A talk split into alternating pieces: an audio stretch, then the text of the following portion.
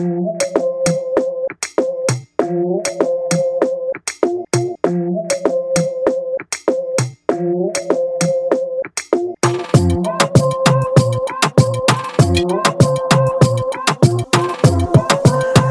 and welcome to Black, Brown, and Bilingue, where our mission is to unite the black and brown communities through education, storytelling, and community engagement.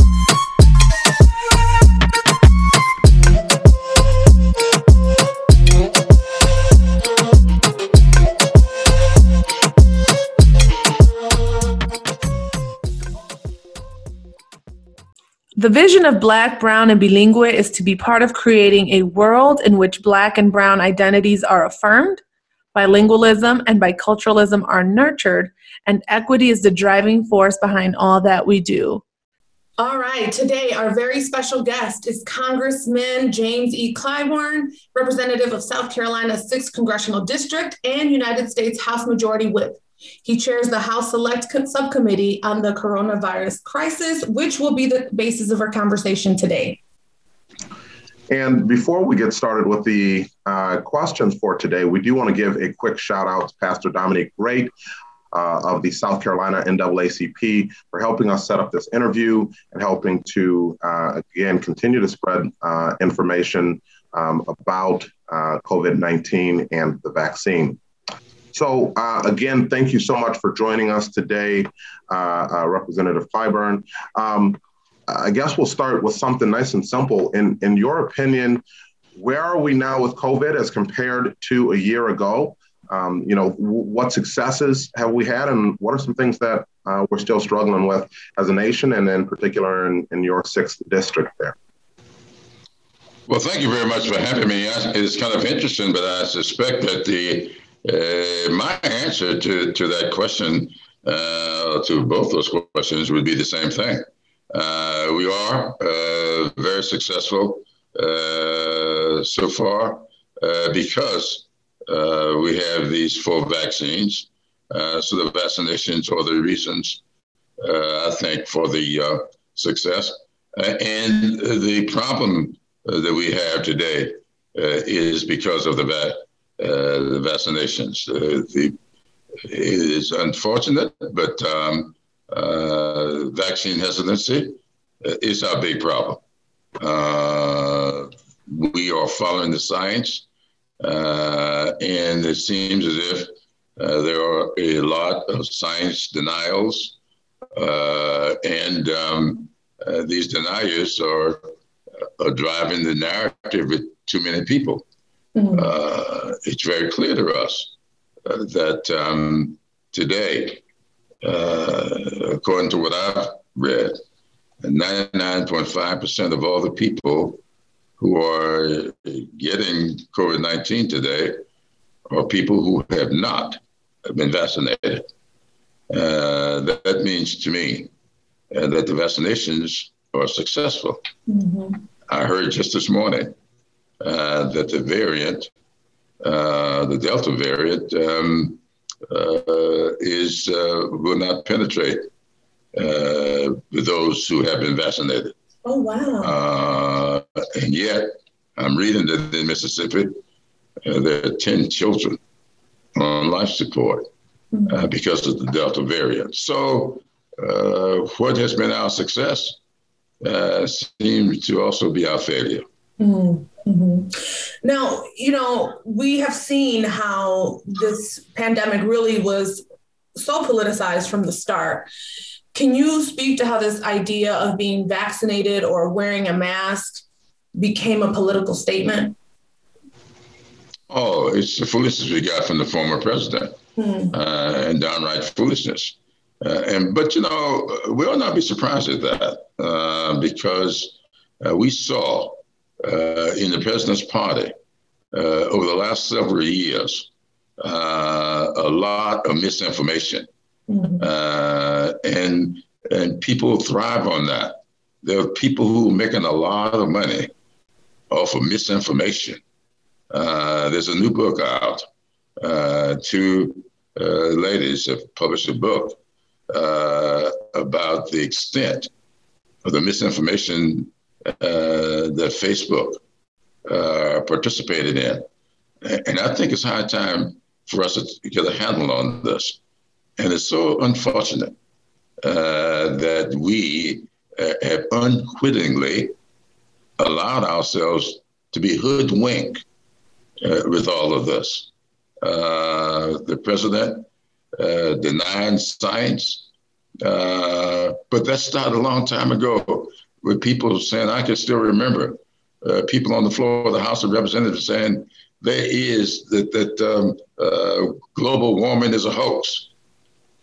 And here we are today registering temperatures on Earth uh, here in the United States uh, that rival the highest temperatures ever on Earth. These things are serious. And if we don't do something to combat this misinformation that's out here, we're going to have some serious problems going forward. The problems are serious now, but they're going to get more so. Yes, de- definitely. Uh, I think the, the, the value of of um, really getting that information to people. One thing that that I have taken note of um, in some of the work uh, that that we have done um, is that there is a higher sense of hesitancy um, amongst our Black and Brown uh, community. Um, and as a former American history teacher, you know, I, I have a, historical root, right, a sense of why that may be. Um, you know, with uh, the Tuskegee Project and, and different things like that throughout history. Um, can you talk a little bit about what, what have been some of the strategies that have been successful in terms of um, battling that distrust, where not necessarily it's the misinformation, but the distrust of government or of new medicine um, that that is historically grounded. Well, I'm glad to know that um, you uh, are a former history teacher. So am I. Uh, so I understand uh, the reason for so so much um, hesitancy, at least in the Black community. I don't know uh, whether or not this history uh, has been uh, pronounced in the Brown community, uh, as it has been with things like the Tuskegee Project. And I also know a, a bit about the history of the polio vaccine. As you know, uh, we had two polio vaccines and I'm old enough to remember uh, when they were initiated uh, in the 1940s. Uh, I happen to have been born in, in the year 1940. so um, I was around when polio was visiting uh, neighborhoods, mine included, leaving one of my playmates dead and another one uh, crippled for life. Uh, but then along came uh, two people who uh, were able to unlock some secrets, scientific secrets. Um, Jonas Salk and Albert Sabin. Now, Jonas Salk vaccine uh, was a shot in the arm. The Sabin vaccine was a little drop of serum on a lump of sugar. Now you can imagine which one was preferred. You would always prefer that lump of sugar to the shot in the arm. So you can also imagine uh, which one went where. So I understand that. However, uh, we have worked for years now uh, to overcome those things and to get beyond those things. There are still pockets. Well, that's true. You see it every day. You hear, it, especially on one uh, news uh, medium, uh, all of this foolishness. Uh, I heard some of it this morning. Uh, just stuff that just downright not true. And so I think that what we've got to do is combat this stuff with facts. For instance, the Moderna vaccine, uh, the lead scientist was a 30 something year old African American woman to come up with the Moderna vaccine. So we got to let people know this woman wasn't trying to uh, kill anybody. She's trying to save lives. Yes, 100%. So, you know, real quick, just got to insert a little bit of history. Yes, in the Brown community, there has been a history of forced ster- sterilization of Mexican American women, and so that mistrust is certainly there for for the Brown community as well. Um, so we know that your district is fifty four percent Black and six percent Hispanic. Um, and about 40% of South Carolina is fully vaccinated. Here in Illinois, um, we have about 48%.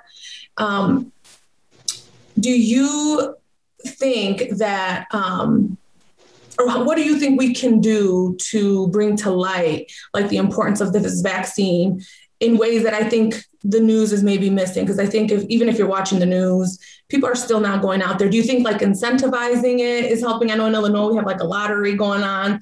Do you think these incentives? do you think these incentives are helpful? I know people are giving free beer. Um, what what is it that you think we should do? Well, you know, all of the above. This should be a smorgasbord approach to this. Um, I am doing a, a, lot of things. I had a town hall last night, uh, and the first part of my town hall was a uh, a video that my staff put together uh, from some of the hearings I've had as chair uh, of the coronavirus uh, select subcommittee, uh, and we tell the story of an African American man who he tells his own story. He's in the clip, who uh, turned down the vaccine, absolutely was offered it back in January and said no to it. Uh, and he contracted the virus and ended up with a double lung transplant. So we got this video of him. And I opened my town hall meeting uh, with that five minute video of this man telling his story, as well as some clips uh, from the hearings of the former African American uh, Surgeon General under the uh, former administration, Dr. Adams, speaking strongly in favor of the vaccine. You know, to reach out to those people who may be influenced by the misinformation from the last administration, an actress uh, there talking about what it means to her and her family.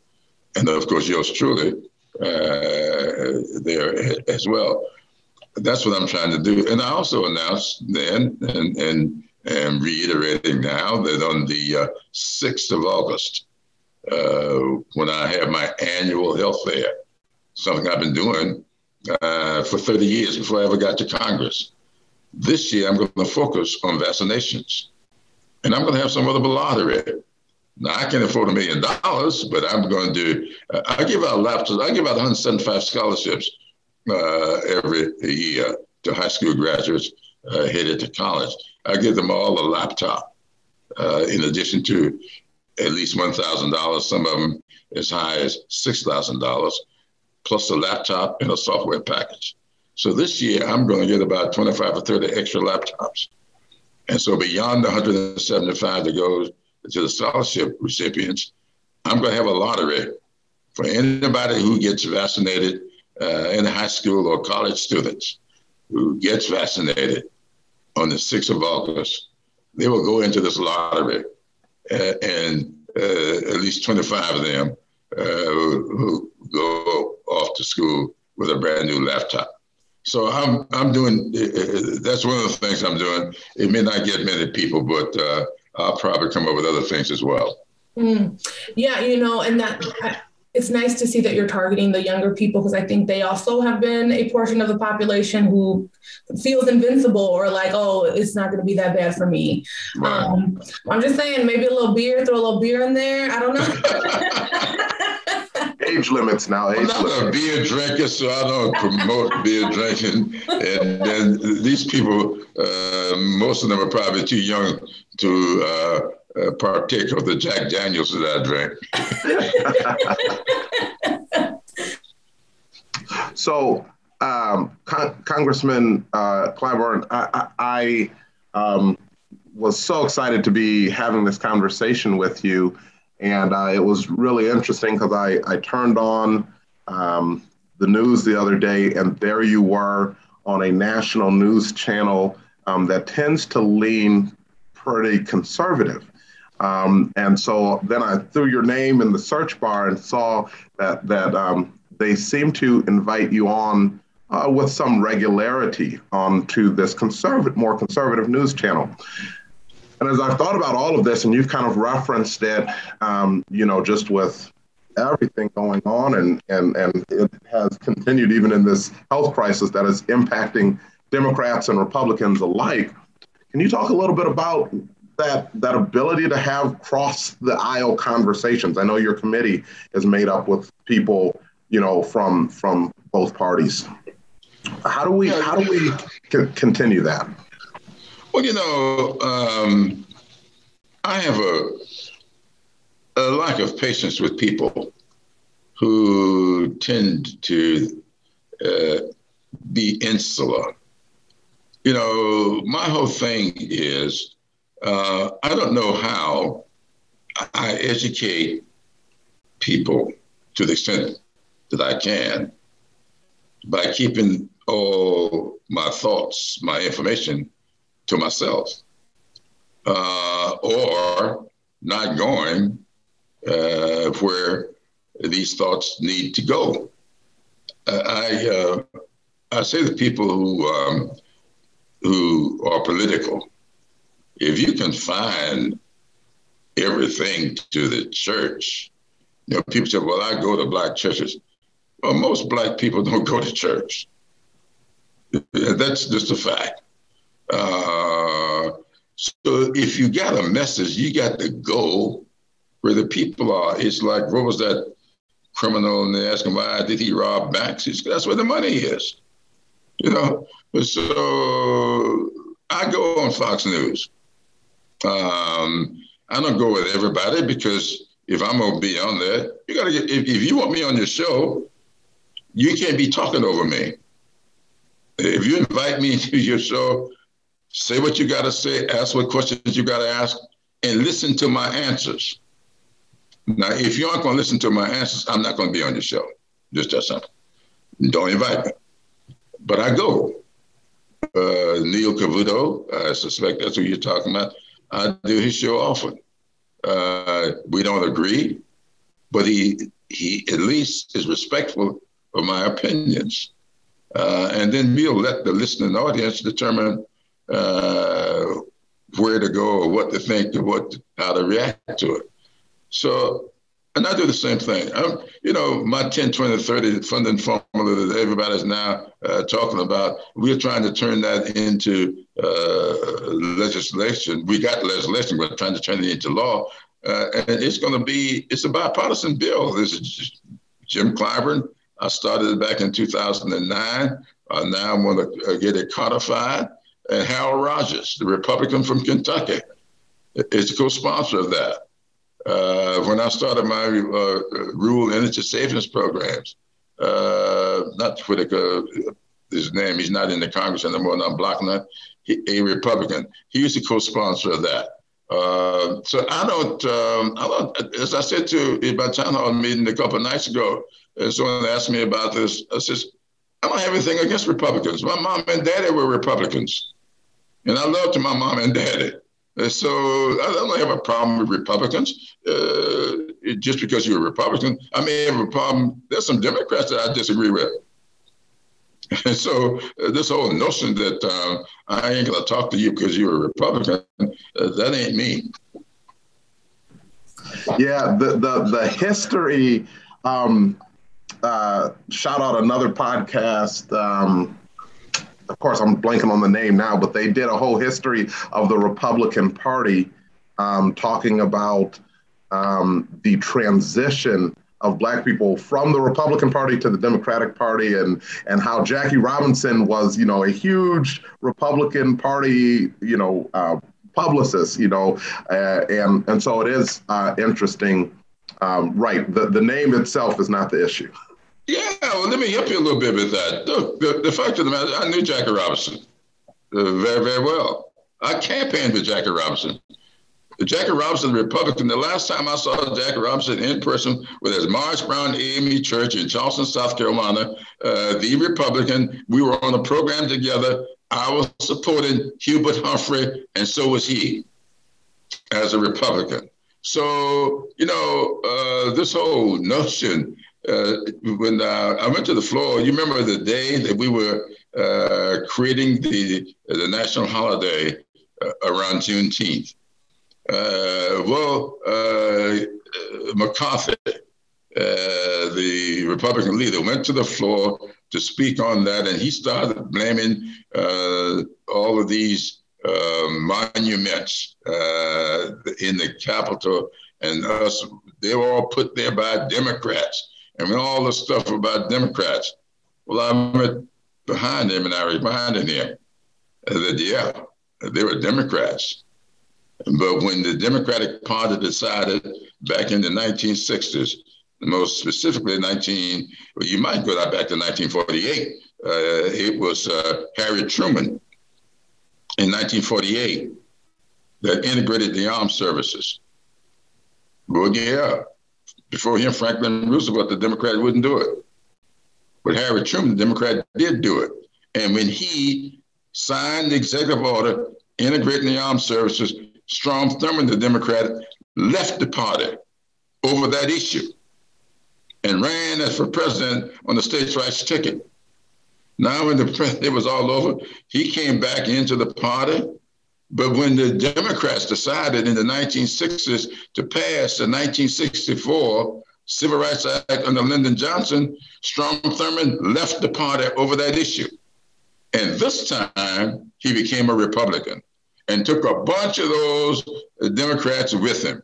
So these people are running around out here now, so many of them, you got to remember, Ronald Reagan was a Democrat. And no matter what he tell you about why he left the party, most of those people, the vast majority of them, left the party because they didn't want to be around uh, the party that was now opening up America to people of color. That's why they left. Uh, McCarthy uh, left the floor uh, without responding to my my talk that day. So uh, I would engage them all day, every day, uh, because the history you can't change, and I know it. Mm. Love to see it. yeah, uh, you, you you sound a little bit like a history teacher. I, I can, I, uh, well, thank you for doing that. Most times people tell me uh, I sound like my my father, uh, who was a fundamentalist minister. Got it. Got it. Yeah, I definitely, um, you know, I, I, I, can see that educator in you because, uh, yeah, again, I just think if, if we have those historical facts, we don't need to change them. We just need to learn from them. Just because they don't fit with how we wanted things to be or how we want things to be going forward, uh, we just need to learn from them. And um, absolutely, if you you remember from your studies, George Santayana, uh, a great writer, uh, wrote about this, and he says uh, if we fail to learn the lessons of history, we're bound to repeat them. And so you cannot learn uh, history's lessons unless you learn the history. And if you whitewash the history, uh, if you pretend the history is something different, you're going to learn the wrong lessons. And so this country is worth preserving uh, for our children and our grandchildren it has demonstrated uh, over uh, a century and a half now uh, that it is a great country. I believe it was, I know it was Alexis de Tocqueville uh, who wrote in his two volume work, Democracy in America, that America is not great because it's more enlightened than any other nation. I want your listeners to, to, to hear that. America is not great because it is more enlightened than any other nation, but rather because it has always been able to repair its faults. Slavery was a lack of enlightenment. Jim Crow was a lack of enlightenment. And therefore, the country uh, became great when it demonstrated the ability uh, to repair those faults.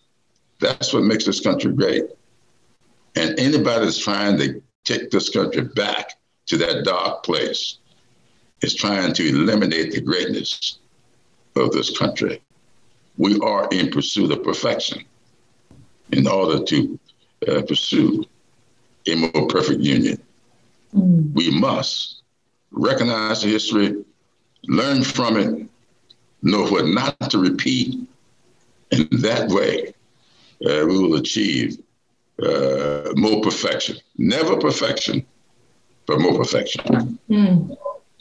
Beautifully stated. Um, we just did an episode on, you know, patriotism in the 21st century and how, you know, precisely because we love this country we are speaking out against you know its flaws and it doesn't make us anti-american it's just that we truly believe in its potential um, so just kind of to wrap things up here just switching gears a little bit. So maurice and i actually operate as building principals um, in elementary schools. And we kind of want to know what your thoughts are on like what is your best guess as to what school will look like in the fall? I think the school in the fall, by and large, is going to be much more of a hybrid uh, than we were planning for at the moment.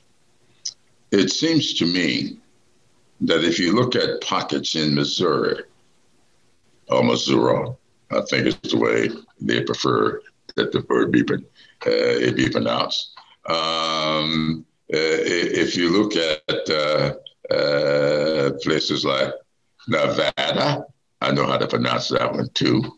Um, you're going to find that uh, Nevada is doing much better than Missouri. And you might be able to do four long in person classrooms in Nevada. I don't think you're going to be able to do that in Missouri if the current trends continue. So what I think you're going to have much more of a hybrid. Now that's what makes uh, Joe Biden's program so important, because even that bipartisan bill that they're fashioned the other day, it's got 65 billion dollars in it for broadband. And so if we're going to have uh, this, uh, pursue education for our children, so we lose another year, it's going to be it'll be a hybrid. So I think education in the fall uh, is going to be a hybrid uh, in many, many places, uh, though we would rather that it be in person. Uh, it would be stupid to go in person uh, if you don't have buildings that have been retrofitted to the point uh, that the HVAC systems won't be churning out COVID 19 and being able to get educated in a safe environment. Well, we are certainly hoping for the best. Um, I know that uh, the CDC has passed some recommendations with regard to mask wearing if you're vaccinated and some of those different things. So we're hoping for the best. Um, uh, Representative Clyburn, it has been an absolute uh, treasure to have you on uh, today. It is our uh, tradition here at Black, Brown, and Bilingue um, to ask our guests to leave us with a final thought. If there was one thing that you wanted our listeners to walk away with today, um, uh, what would that be? And you can share that with us, and then we'll close things out. I'll be glad to. I want the listeners to walk away with what I plan to leave uh, when I depart this country uh, and this world. And that is uh, the fact that this country is a great country is not in need of being made great. We do have a challenge in this country, and that challenge is making the country's greatness accessible and affordable for all. I've instructed my children that's what I want my tombstone. The tombstone is already there. Uh, the gravesite is next to my uh, late wife, but I want them to put on that tombstone he did his best to make the country's greatness accessible and affordable for all. Wow, perfectly said. Um, for Black, Brown, and Bilingue, I am one of your hosts, Lisette Jacobson. And I'm Maurice McDavid. Muchas gracias for tuning in. Adios.